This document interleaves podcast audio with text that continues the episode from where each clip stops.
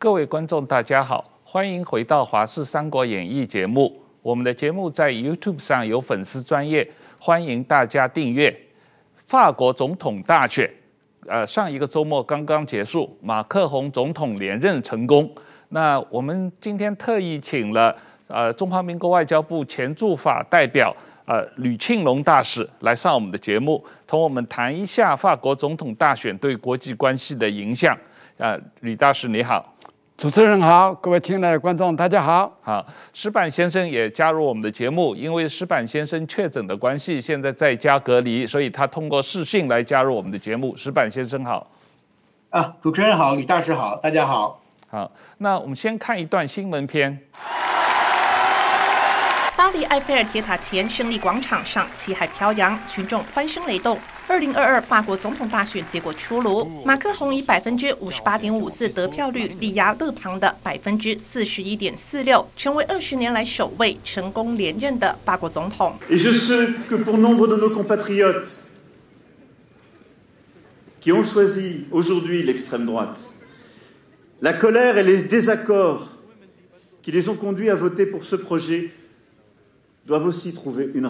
这次法国总统大选投票率有百分之七十一点九九，不过放弃投票的选民达到百分之二十八点零一，比上届大选增加两个百分点。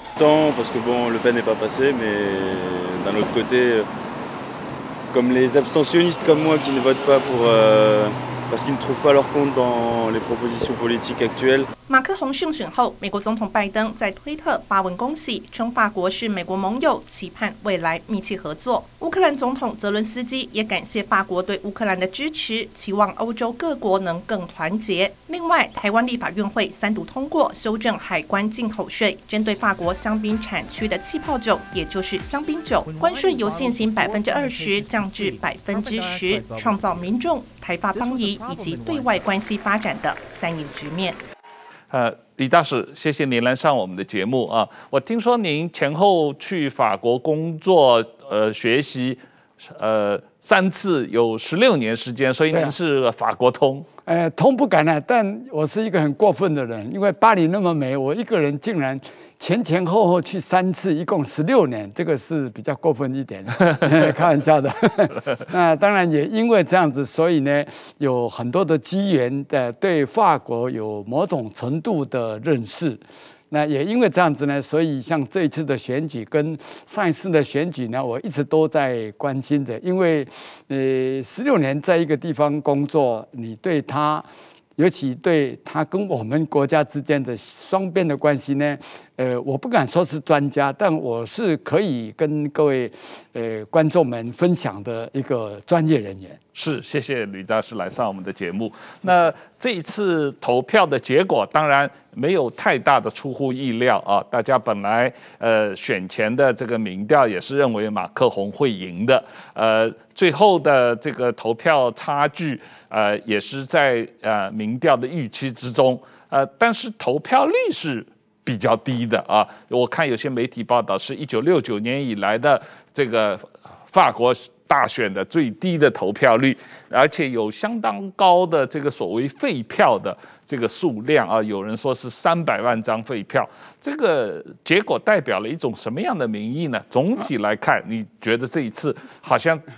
很多是为了反对。勒庞可以当选去投票，是去投反对票的。呃，这个解读呃是没有错了。可是依我看的话呢，我有一些不一样的解读了。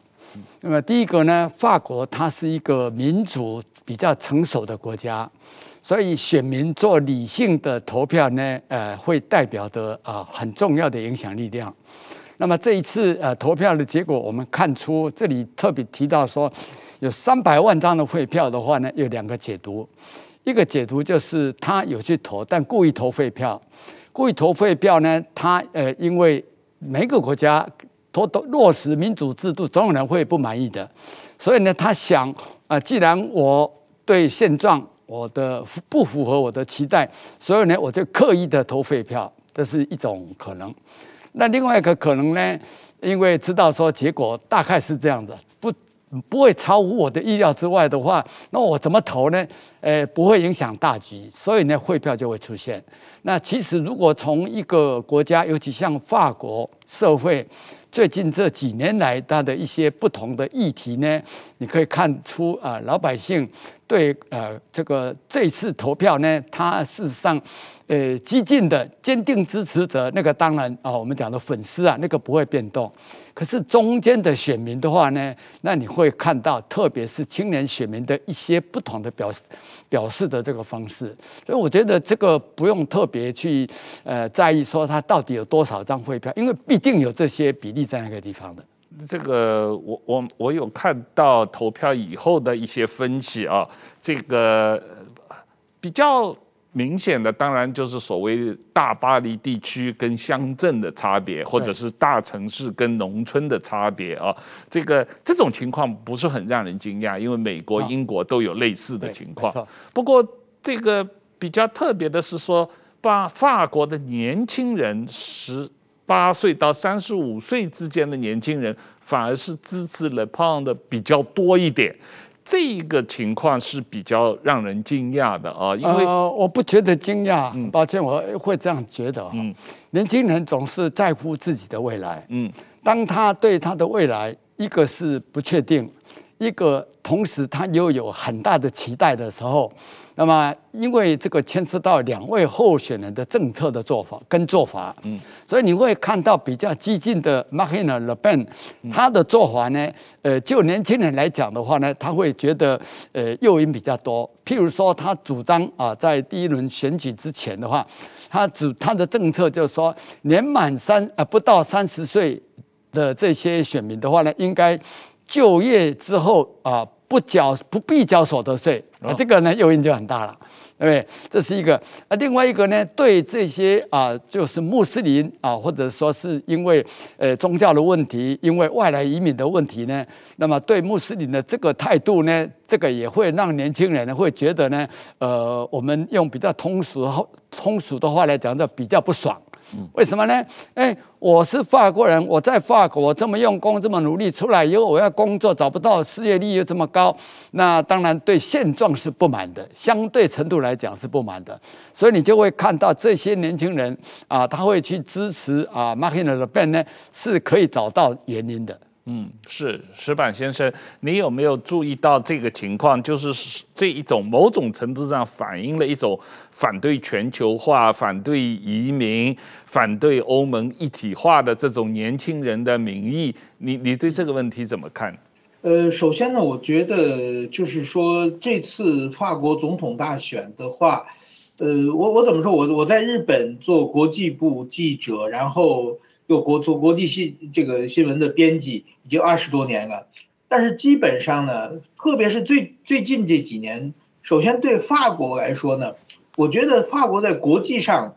国际主要舞台上发挥的作用越来越小。就是最近几年法我们法国选总统，我们大家关心的新闻是，就是说这马克龙几年前当选的时候，他太太比他大二十四岁，是他的学校的老师。哇，就怎么样？然后上一任那个奥朗德总统也是，他跟他太太同同居多少年没有结婚，然后后来又分手了。嗯，然后再往上呢是萨科齐，是什么？跟第二个太太分手，又又又娶一个比他年轻的模特。仔细看，好像是那个演艺圈的花边新闻一样啊。首先就是说，对法国的政治，好像大家期待也并不是很多了。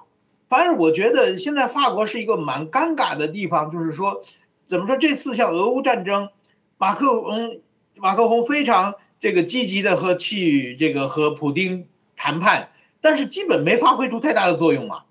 嗯，就是法，我觉得这几年法国一直在国际社会上找不到自己的角色。现在国际社会大国都很牛啊，像中国啊、美国啊、什么俄罗斯啊，都是全世界国际秩序的主要的这个维护者和挑战者。然后同时欧洲呢，也有很多的这种呃，比如说立陶宛、波兰、捷克这些小国，最近也发挥的比较积极的作用。反而像这个欧洲的大国的法国，这几年的好像是变成老好人一样，做这个没有太大的这种作用啊？这是我的第一个感觉，我也想也想请教一下，呃，这个吕大使为什么会变变成这样的？另外一个呢，就是说最近还有一个就是法国的反移民嘛，还有一个他那个黄背心运动，那个黄背心运动也天天的，就是我们报纸每天闹得很大的时候，天天也会写。但是到底这些人他们想要的什么？然后法国总统怎么对应这个问题能不能解决？好像。就也没有太深的挖掘到这些年轻人，后来就变成一种为抗议而抗议的。所以说，我们一开始写的这是法国版的黄巾军之乱，然后呢，但是说呢，也没有，也也好像也没有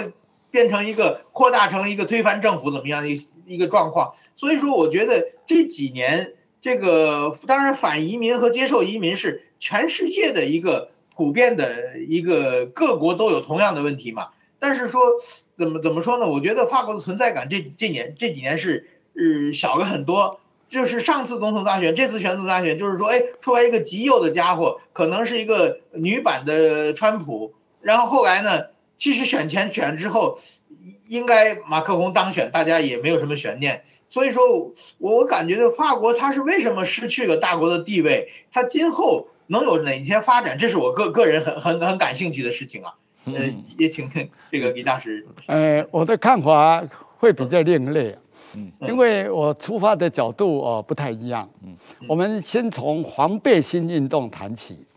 黄背心运动是因为马克龙就是法国政府，他要着重于所谓的新能源这方面的这个啊、投注，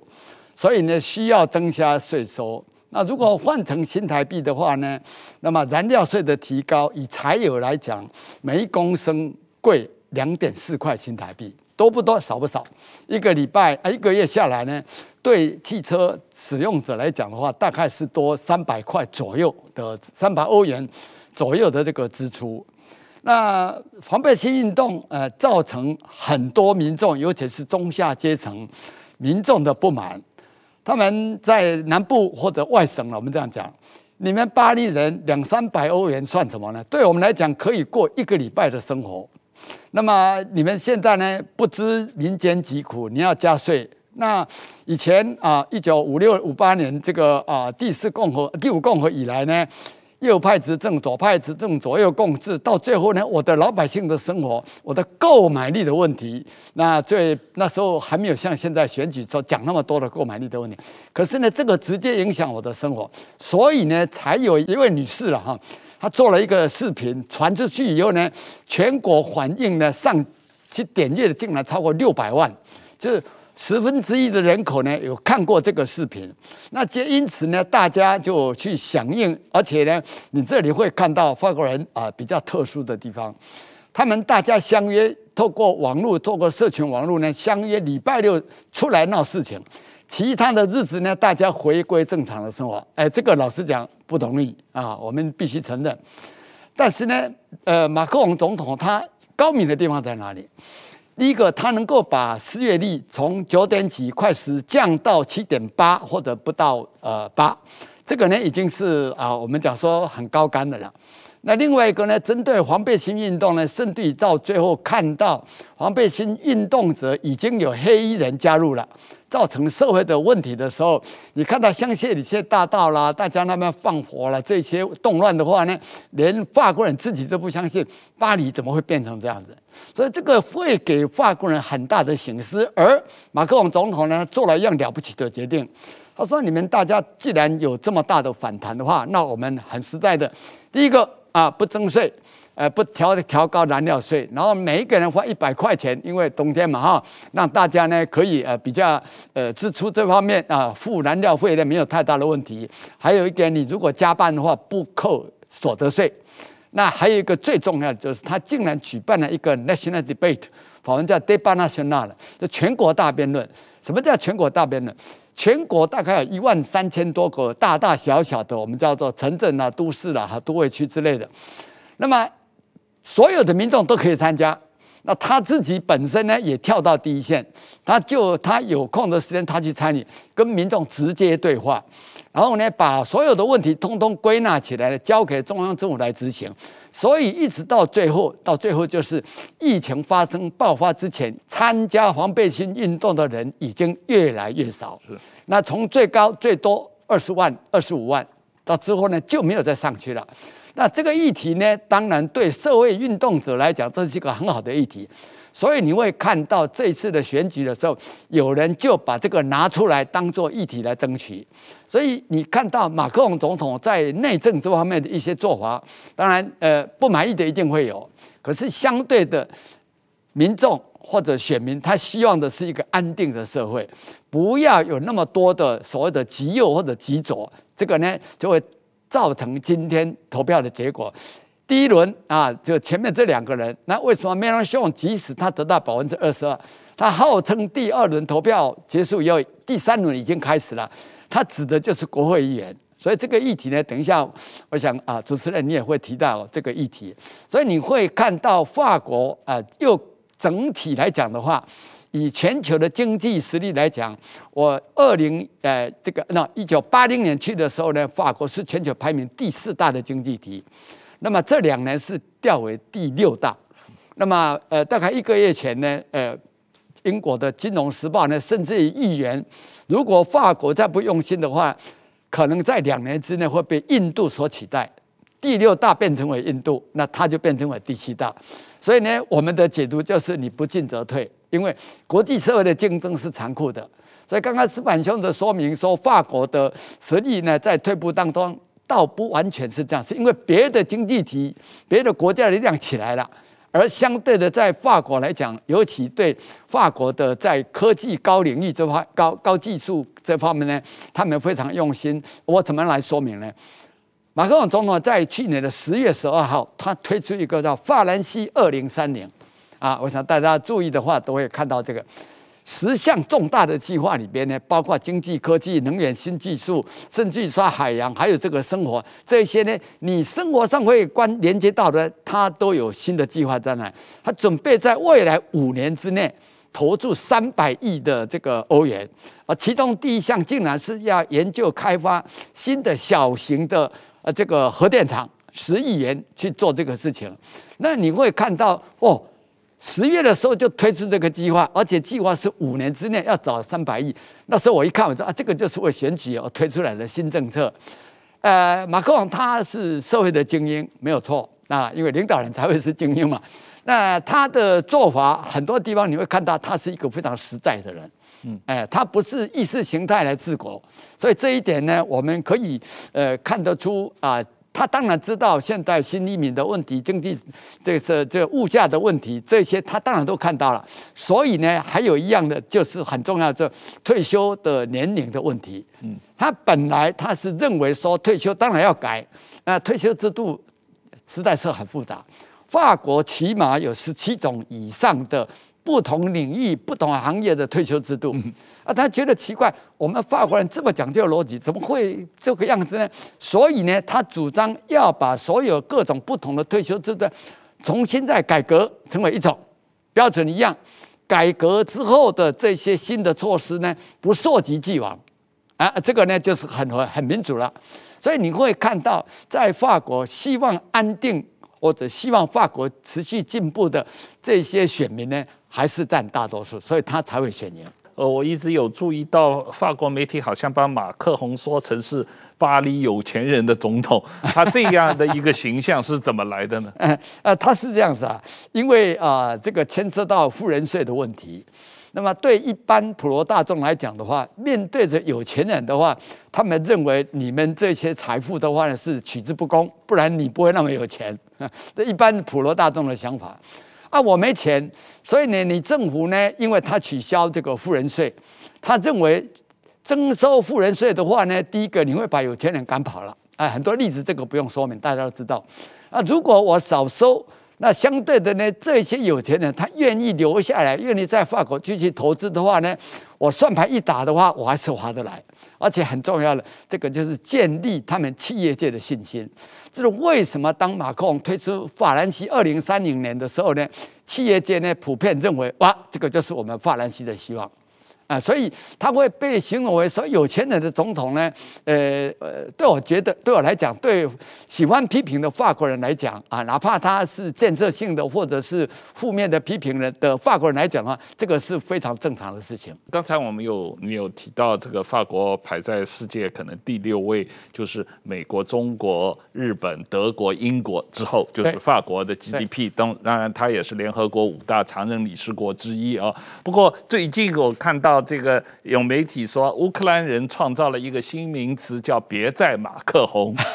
批评他光会关切乌克兰，但是没有实际的行动。实际上，刚才石板说了，在俄乌战争之前爆发之前。马克宏是不相信美国的情报的，他不相信普丁会入侵乌克兰啊，所以他拼命的跑去俄罗斯去见普丁，两个人开会，搁了一个很长的桌子啊，在那里讲，讲了半天，好像没什么效果啊。然后真的战争爆发以后，呃，法国是有援助乌克兰，但是相对于美国、英国的话，他的援助的力道呃不是很强，那所以给人家的感觉就是说。他并没有真正的起到在欧盟和北约的领导作用，反而就像石板说的，他是被东欧国家拖着走啊，波兰啊，这个捷克啊，呃，波罗的海小国啊，他们是援助乌克兰方面的态度非常的坚决，非常的激，呃，这个主动，然后拖着法国、德国再往后走，这这种状况会不会影响到法国、德国长期的在？欧盟和这个北约组织中的影响力，呃，这个现象呃是一种必然的发展，因为德国啊、他们的政府才呃最近呃才接手，那么马克龙总统，因为他有三顶帽子啊，欧盟轮值主席、现任总统，还有呢他的呃这个叫做候选人。那么他如果说从一样动作你就可以解读到找到答案的话呢，多少找到答案的话，当他去办完登记参选的手续之后呢，他第一个发出的声明说，在第一轮投票之前，我不跟其他的选手呢，呃，其他的这个候选人举行辩辩辩论。哎，这个的话呢，我看的话就说啊，这中间是有特别的规划在内，他不必浪费那么多时间。而现在，你如果把法国在国际社会的影响力来看的话呢，法国因为它是欧盟的轮值主席，它不在俄罗斯的旁边。那么刚刚啊，主持人你所讲的那几个国家反应那么激烈，是因为他们的危机感更直接。法国来讲的话，危机感不是直接，但是它又有所谓的欧盟领导国家、主导国家的责任。那么这个责任要怎么样去展现呢？就展现在它的实力。呃，实力就啊、外交实务来讲的话呢，如果呃一个国家像法国啊、呃，马克龙总统，他可以随时跟普丁通电话，甚至于见面的话呢，这个呢不是其他国家能做到的，这个就是实力。那么为什么我认为马克龙呢，他在这一次选上之后连任之后呢，会有更大的作用，会发挥更大的影响力，是因为他在。五月就职以后呢，他没有后没有这个连选的这个所谓的影响力，没有这个压力，所以呢，他会更积极的去呃从中的斡旋。那么在斡旋的过程当中，是的，他被批评，呃，包括乌克兰说这个不在啊、呃，这个马克宏啊，这些呢，我们可以理解。可是这个以我们的文化来讲呢，我们会觉得说，哎，你乌克兰你需要人家帮忙的时候，你还口出啊、呃、没有。口没有出善言了哈，还甚至于羞辱人家，还有包括德国总统不是公开承认说，哎呀，我对北溪二号的看法，对俄罗斯的看法不对啊，我感到遗憾呐、啊，等于这次道歉的话呢，竟然人家要来这个基辅来安抚你来来跟你打气的话，你还说不要你来，这一些对我们东方文化来讲会觉得你怎么会这个样子呢？这个就是文化差异的地方，我不讲会不对了哈。那么以马克龙来讲，他的这些努力。你看得出他真的很用心，即使到现在为止呢，看不出他真正有实质贡献的影响力。但是你如果从法国的民意来看，因为我一天到晚都在注意法国的讯息嘛，所以呢，你很难看到法国人民去责骂马克宏，因为他们知道问题不在马克宏，问题在他的对手，或者问题在欧洲或者自由世界里边的这个直接的这个头号，我们不讲敌人，头号的这个对手就是啊，呃呃呃这个呃普丁的问题。所以呢，没有人啊公开跳出来责备说你总统不会当，不会，那因为是国际事务。这第一个啊，第二个的话呢，以这些欧盟国家来讲的话呢，你可以不喜欢马克龙，你可以不喜欢德国新任总理，会觉得说他们做的不够多、不够熟。但是不要忘掉，德国因为是新组成的一个政府，他的外长跟他的这个总理的话呢，呃，有些地方你看得出来，两个人的主张是不一样的。嗯，所以一部新机器往前走的时候呢，当然会出一些状况，可能不敢开得那么快。可是不可否认的，德国跟法国的重要性，也就是他们的经济实力、他们的国防力量。特别马克龙有一个倡议，这个倡议他从一七年选举的时候就提出来，要建立欧洲的 forces，European forces，就是欧洲自己的军力。那我的解读呢，他一再讲这次选举呢，他也特别讲到这些的话，那找到两个答案，一个答案就是说他要让欧洲自己。有更多的防卫力量，但他没有说不像这个马克尔的变一样，我要疏远跟北欧呃跟 NATO 的关系，他没有。他换句话说，他也继续尊重 NATO，但是呢，相对的呢，他要展示他法国自己的力量，走自己的路，而不跟美国撕破脸。这个就一个很重要的讯息。当 AUKUS 发生以后，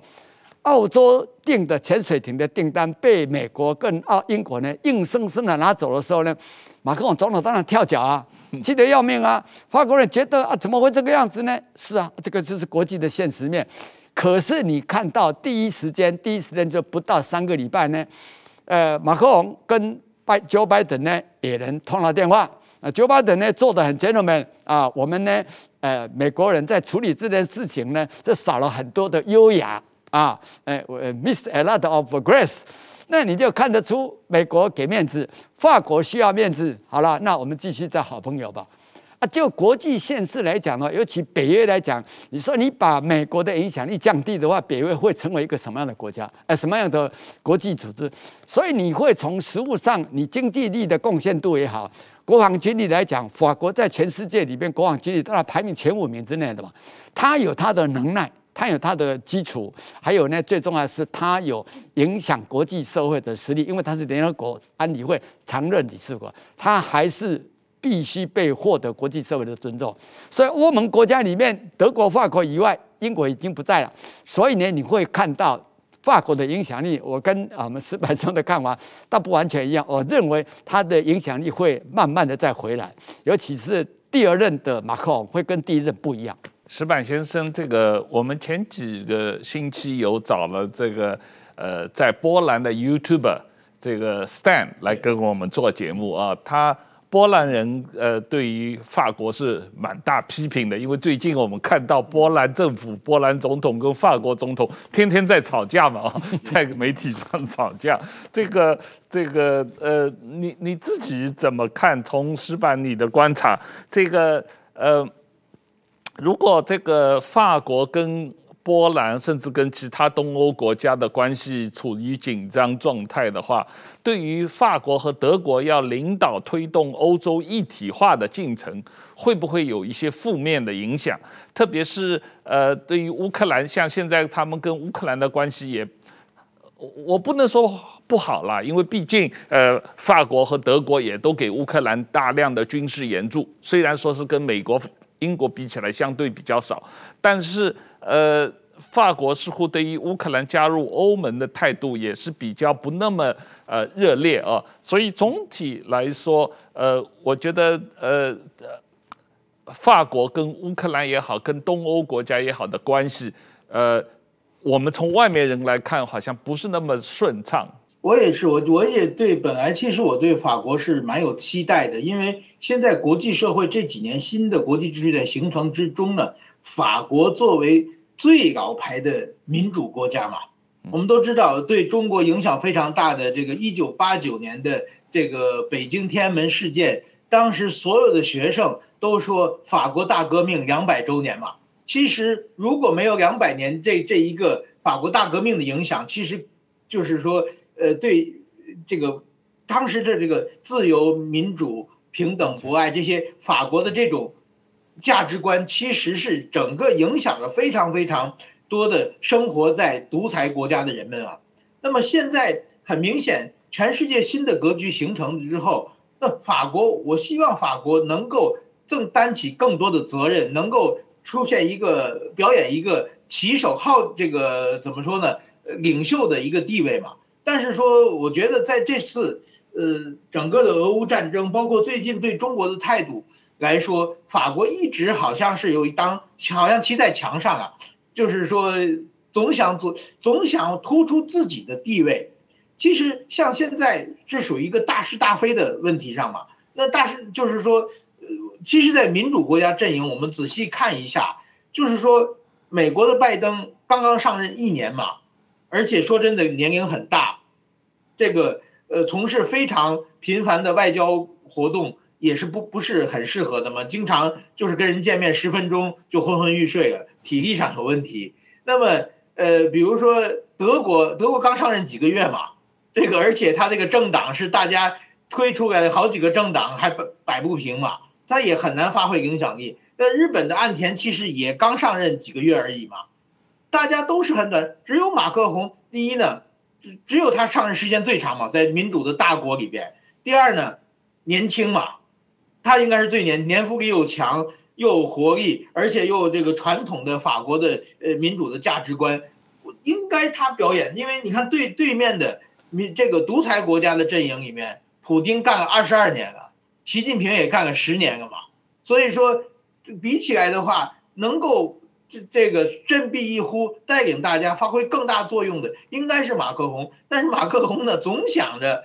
呃能不能他发挥一些作用，让俄先停战，然后呢？做一个和事佬，这个俄罗斯也让一步，这个乌克兰也让一步，然后自己作为一个和平这么一个角色，我觉得他总想把自己定位成这个位置。现在杀戮正在进行，现在全世界的民主国家和独裁国家的抗争最激烈的时候，你做这些事情，一个是维持时机不对了，另外一个你到现在为止确实也没没发挥。出什么作用？所以说我期待他第二任上台之后，怎么说呢？能够在这方面，就是说，一个是停战，一个是就是代表民主阵营对俄罗斯、对中国能够发挥更强有力的影响力。我觉得不光是我，全世界很多国家都对这个法国是非非常非常期待的，对马克龙也非常非常期待的。我有一些不一样的解读了哈。嗯。呃，第一个以马克龙来讲的话。呃，你想一想哈，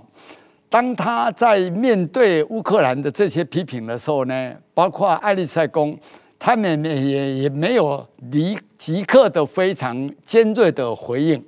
他们只是说我们继续在努力啦，我们呃要维持跟这个呃普丁的这个沟通啊，这些在法国的逻辑里边来讲的话呢，呃，让我们想到冷战时期。东西阵营的时候呢，美国跟呃那时候的苏联呢有互设大使馆，相互监督、相互沟通，维持这个沟通不断。那以法国的实务精神来讲的话呢，我维持跟我的敌对的人，或者普丁对马克龙来讲不一定是敌对，但是呢是对手而言的话呢，不管怎么样维持好的关系，这是法国的手腕，你不能够不否认，哎，你不能够呃不承认。那至于说乌克兰本身，你需要国际社会来帮忙的时候，你口出这些不同的言论的话呢，没关系，我可以包容。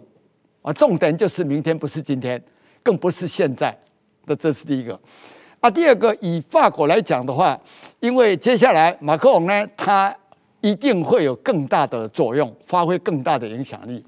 呃，道理在哪里？当然，我们刚刚解释过，他没有后顾之忧。他可以啊全心全意的在扮演领导欧盟国家里边的一个角色，这第一个。第二个呢，不要忘掉，法国人在国际议题里面一向都希望强出头，希望有机会有舞台，成为主导国家。这个就是为什么他绝对会继续的去在这个领域里面多做拓展。所以呢，在未来这五年，我刚刚讲过。法国的角色跟以前会不一样。而其中，我们石板先生所注意到的，他对中国好像没有怎么样。其实我的解读呢，呃，不是这样子。我们看法国跟呃中华人民共和国建交，一九六四年建交以来，从来没有看过一个总统或者一个呃外交部长，就法国的外交部长对中国人民中华人民共和国有那么多的不断程度、不同场景的这个批评，从来没有过。而这个事情竟然发生在马克龙的身上。竟然发生在他的外交部长身上，甚至于召唤他的驻啊、法国驻巴黎的大使呢，呃，去直接的去去质疑他，你又怎么会有这些行为啊？甚至于呢，我们这位呃中华人民共和国的大使呢，也很天才，他做了很多法国人觉得，你是一个大国，你又是个文化大国，怎么你会语言方面、行为方面都会不符合国际仪节？那当然，这个跟中国的中国大陆的这个呃这个。大外宣、战狼外交有直接的关联，所以你会看到，从疫情爆发到现在，法国对中国大陆的认知、了解还有回应呢，跟以前不一样。那这个不一样呢，会让国际社会也会让中国呢去看哇啊，怎么会我的战狼外交、我的强势外交会变成为大家好像是以我为敌啊？其实呢，呃，对法国来讲的话呢。俄罗斯也好，中国大陆也好，都是西方国家必须密切因应的一个对象。我也注意到这个呃，Le Pen 在竞选的时候，他呃提出一个观点，就是他希望。俄乌战争结束以后，能够尽快跟俄罗斯恢复关系，同时来阻止中国跟俄罗斯的结盟，同时要把还是要把重心放在中国身上。这个呃，法国要重返亚太，跟日本搞好关系，然后来迫使中国遵守国际法。某种意义上，跟川普是有类似的想法，就是说我们不要跟俄罗斯太敌对，实际上某种意义上要联俄。抗中啊，这样的一种想法，当然马克宏没有这样的一些一个想法了。我不知道，就你看来，从总体的全球战略角度来说，马克宏的外交战略，呃，会在这个美中之争中间继续不选边站，继续保持中立吗？呃，大概这样解释了。嗯，他对中国已经有更多的了解，也会有更多的。我们不讲到回应，我不讲说反制，可是呢，因为俄罗斯在欧洲直接的这个的危机感或者互动的这个关系呢，自然会比较密切。嗯，所以呢，以啊法国的利益来讲，办外交都是追求国家利益嘛。以法国的利益来讲的话，他会尽量跟普京、跟俄罗斯呢维持比较相对好一点的关系，但对中国大陆的话呢，会被以。对，跟以前来比的话，会变得比较严谨一点。而千万不要忘掉，就算是马克宏的变呢，他也知道俄罗斯跟中国本来就是 buddy buddy。嗯，但是这个 buddy buddy 的关系又不像我们啊在台湾所能够想到说大家水乳交融，没有的，两边的矛盾、两边的利益冲突都存在的。可是以西方社会来讲的话，当然因为都是第一个不同的文化。俄罗斯文化在欧洲里面呢，呃，大家会觉得斯拉夫族的你们这些都是侵略者啊。历史的背景也好了，或者你当年九四年的是入侵这个克里米亚，法国人会觉得说奇怪，不是你的，你为什么硬去拿人家？这个呢，尊敬的程度就不一样了。那另外一个呢，就会谈到这个中国啊，中国你现在强起来，你在南海地区，你有那些动作的话，会让大家觉得不安。这个大家不是只有。东南亚的国家不是只有台湾，不是日本、韩国，连欧洲国家都会注意到。这就为什么？包括德国、包括法国的军舰呢？啊，当然我也不能讲说他刻意的，他刻意开到台湾海峡，经过台湾海峡，这个是什么呢？这个是说明了我今天法国也是太平洋、南太平洋的国家。不要忘到波利尼西亚在这个南太平洋，那么它跟澳洲、纽西兰的关系当然也是相当的密切。这就是为什么奥克斯发生潜水艇事件订单被拿走的时候呢？非常不舒服的道理。那也相对的，你看到到最后呢，外交的现实问题，他还是让他的大使回到坎培拉去。即使他现在见了这个这个澳洲的总理，根本就是不理他。哈，这个呢也是外交实务的一种呃一个一个案例，这也是一个呃蛮有趣的观察了。所以我会觉得法国他会在呃未来里面，尤其在未来这五年里面，马克龙总统会扮演比较积极的角色。石板先生，这个呃关于法国跟中国的关系啊，这个呃呃。我我们刚才大师有提到，就是最近这个法国的军舰有到南海、台湾海峡访问，可能也访问日本。这个法国政府也提出跟日本发展一个更紧密的关系。就你自己了解，从日本政府的角度来看。怎么样跟法国来呃发展关系，来遏制中国在对于这个台海、对于南海的安全的威胁方面，有没有日本方面有没有什么呃特别的措施或者或者这方面的呃战略部署？呃，日本当然说，我觉得日日本的外交政策很清晰的，就是跟着美国走嘛。那基本上这次俄乌战争，我们看到更很明显，就是日本其实跟俄罗斯。就北方领土问题，就很多问题谈了多少年，而且日俄罗斯在日本的北方对日本是一个巨大的军事威胁，那基本上日本都不管这些事嘛，就是说美国说怎么办，而且这次日本是全力的力挺乌克兰，所以日本的外交是非常清晰的。那么，呃，其实我觉得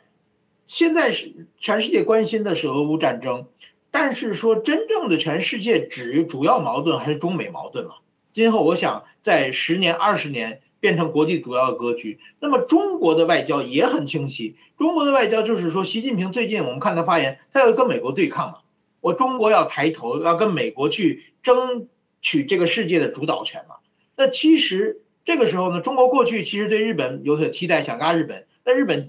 我不跟你玩嘛，日本跟美国走已经很清晰了。那么中国就转头想拉欧洲嘛。那转头想来欧洲，其实就是说，在两三年前，好像还感觉还不错嘛，中欧的峰会啊，各方面的贸易方面的协定感觉不错。但是最近呢，欧洲也开始在犹豫。其实过去呢，马克宏他想搞一个什么欧盟军啊，就是也想脱离北约，想走欧洲独自的路线嘛。那中国就很明显了，我要跟美国对抗的话，我把欧洲拉过来，至少让欧洲保持一个中立的状态的话，中国才好慢慢发展嘛。但是现在呢？我觉得已经到了欧洲必须选择路线清晰的时刻了。那么，其实法国和中国这么多年，它主要的矛盾，我过去在住北京十年，中法抗争什么的时候，就是因为达赖西藏问题。这个法国的总统喜欢见达赖喇嘛，这个一见达赖喇嘛的话呢，这个中国就抗议，这抵制家乐福啊，各方面有一段，这其实就这么一个矛盾。那么最近这几年，达赖喇嘛身体不太好，我想。他今后再到全世界各地拜访的机会也不是很多了，所以说其实中法的明面上矛盾是没有了。但是我觉觉得中国这些年在国际社会上，比如在台湾问题上，在南海问题上，这些问题，法国作为一个大国也应该有所表态，也应该有所这个怎么说呢？干预，这样子才是一个作为一个大国，特别是在欧洲英国离开之后，那么法国其实是。它的地位是一个非常重要的地位嘛，我所以说我觉得法国应该在这方面对亚洲地位，特别在中国问题上，在台湾问题上，在南海问题上，应该更积极的发声。这样的话，我想日本也会全力的配合的。所以说，我觉得新的这个格局，呃，渐渐形成。这特别亚洲其实对法国是期待很多的。法国实际上前一段前几年，呃，跟德国合作推动一个欧盟跟中国的。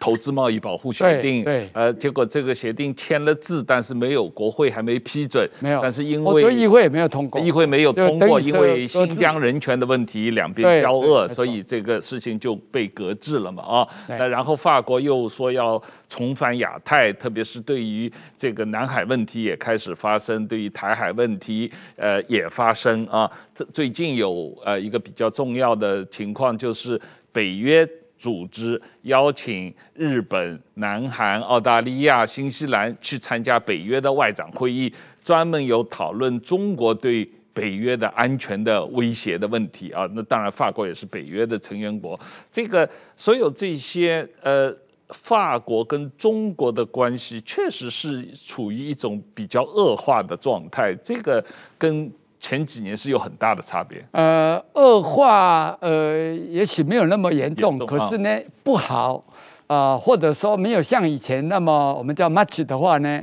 呃，是可以呃解读的。那么，因为呃，就文化来讲啊、呃，就国家实力整体实力来讲。法国人从戴高乐跟啊、呃、台湾跟中华民国断交以来呢，心中所想的就是中国，中华文化的代表就是中国。可是慢慢他们发现大在基本的，我们讲到法兰西的基本价值，包括自由民主跟人权，还有在融入国际社会、遵守国际的规范的时候呢，呃，中国的表现呢，法国人当然看在眼里，只有摇头，没有点头，没有没有鼓掌的。那相对的呢，当他看到说，哎，这个同样都是所谓的华人啊，法文叫西诺，那么在台湾的呢就不一样了。所以呢，你会让法国人觉得说，哦，我们不要再像以前一样啊。这个呢，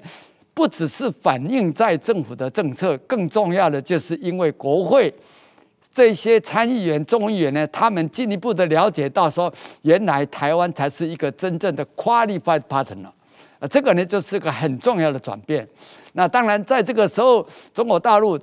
不管不管如何，他想办法让这个所谓的呃中欧欧盟啊哈，呃中中国的这个投资协议呢，能够啊败部复活。呃，我的解读呢，没有那么容易，因为基本的关键就是人权的问题，呃，新疆的问题，还有呢，现在。各个国家里面都关切到，像德国、像法国，他们也都关注到台湾的议题、台湾的安全议题。所以呢，这个呢是我们觉得说会啊、我不能讲说有戏可看了，呃，但是呢，你会发现到法国对啊、远东对亚洲的政策呢。正在积极的改变当中，这也就是为什么石板先生他刚刚所讲的，他会认为他希望呢，法国扮演更大、更积极的贡献者的角色呢？这个我们看法是一样的。是是是，那刚才你也谈到了台湾跟法国的关系哦，我特别注意到最近这几年双边的关系确实是有所提升啊，包括法国去年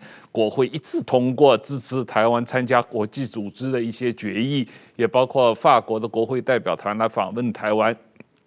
这两天，台湾的立法会甚至通过三读，把这个法国香槟酒进口台湾的关税减低，跟原来百分之二十，可能现在变成百分之十哦。不过我不是很确定，这个只是进口香槟酒减税，还是所有的气泡酒一一。一起都要减啊，但是呃，这当然这个台湾实际上进口呃消费法国的红酒和香槟的量是蛮大的，据我了解，这这方面当然对于双边关系的促进也是有帮助。呃，您怎么看这个台湾跟法国的关系，还有哪些地方可以加强的？我们先举这个啊。台湾从法国进口的葡萄酒，哈，葡萄酒、白葡萄、白葡萄酒、葡萄酒，还有粉红酒这些白葡萄酒来算的话，以这个二零呃一九年的数据来讲，法国出口金额是一百四十亿欧元，很多啊。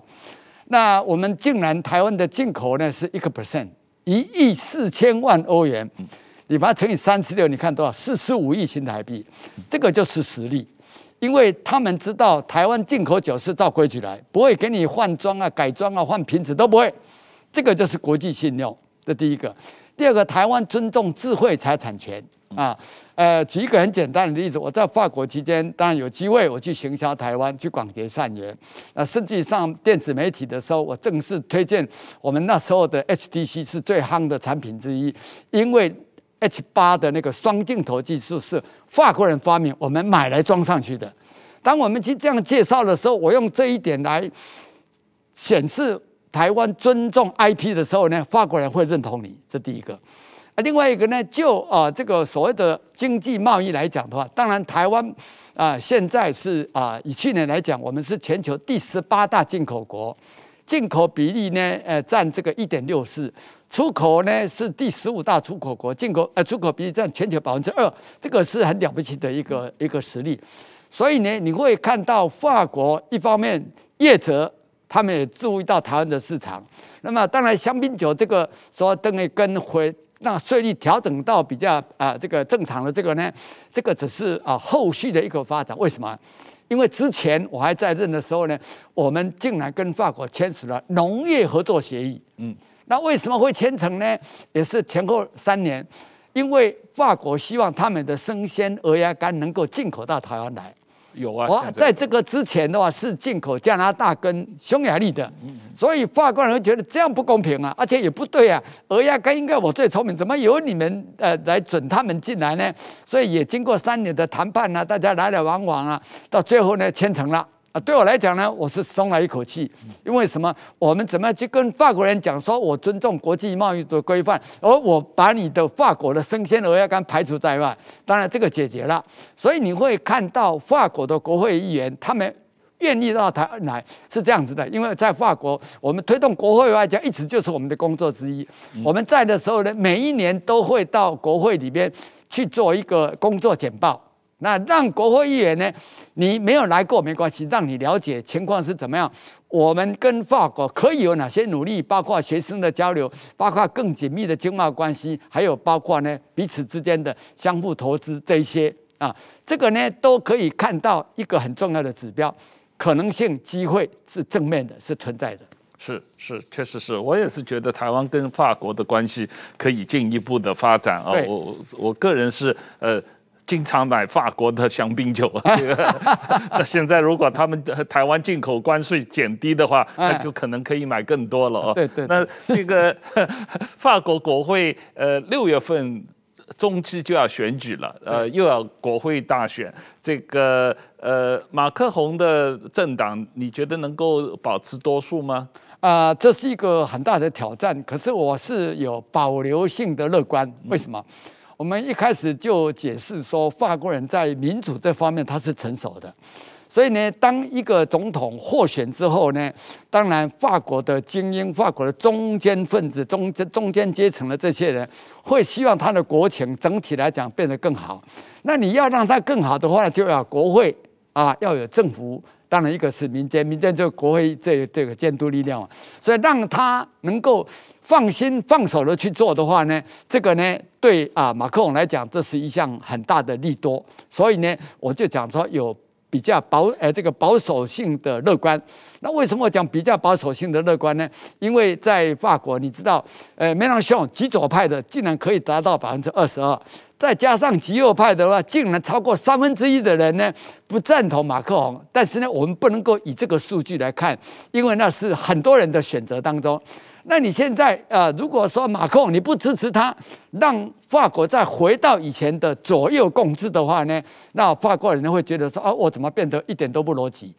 对，既然我选你当总统，领导国家，那我在国会里面呢，当然有人是刻意炒作，我们要监督总统，所以不能够让总统的党在国会里面超过半数，这样我们才有监督力量。有些人会听进去，可是整体来讲，就法兰西的民主承受度来讲的话，我会认为到最后他还是可以得到国会里面的大多数。哎，可是历史上曾经发生过，我记得在密特朗的第二任，对，还有希拉克的第二任，他。总统的党都是国会少数，对，国会是反对党多数，对，所以就是出现这个呃，总统跟国会是有点对立的状况。所以如果马克宏这次能够取得国会多数的话，实际上历史上会是第一次，对，总统第二任而且赢得国会的多数。对啊，这个我们说全世界不断的在改变呢、啊，所以能够想象说，包括我在内，我们都预测。包括马克龙在内都预测俄罗斯不会对普呃这个乌克兰用兵，结果呢跌破眼镜了。所以呢，我会比较乐观的、审慎的乐观的会认为，法国人这一次呢不会像以前，因为两次的左右共治呢，让法国人民呢，尤其呢这个什么中上阶层呢，会看到说这个是乱象，所以呢，他们一定。应该啊，我说一定应该的，都有可能哈，呃，会想办法去改正这种状况，所以比较乐观的看法就是，他应该会有大多数的国会议员的支持，应该会过半。嗯，是是，我我觉得这个法国的呃了解研究。总体来说，台湾对法国的研究了解还是比较不够，所以也依赖这个吕大使，哎，不敢不敢，多给我们的 指教啊，多有机会来上我们节目来谈一谈。好，那谢谢 吕大使啊，今天时间差不多了，谢谢石板先生。啊，谢谢吕大使，谢谢谢谢主持人，谢谢，谢谢大家。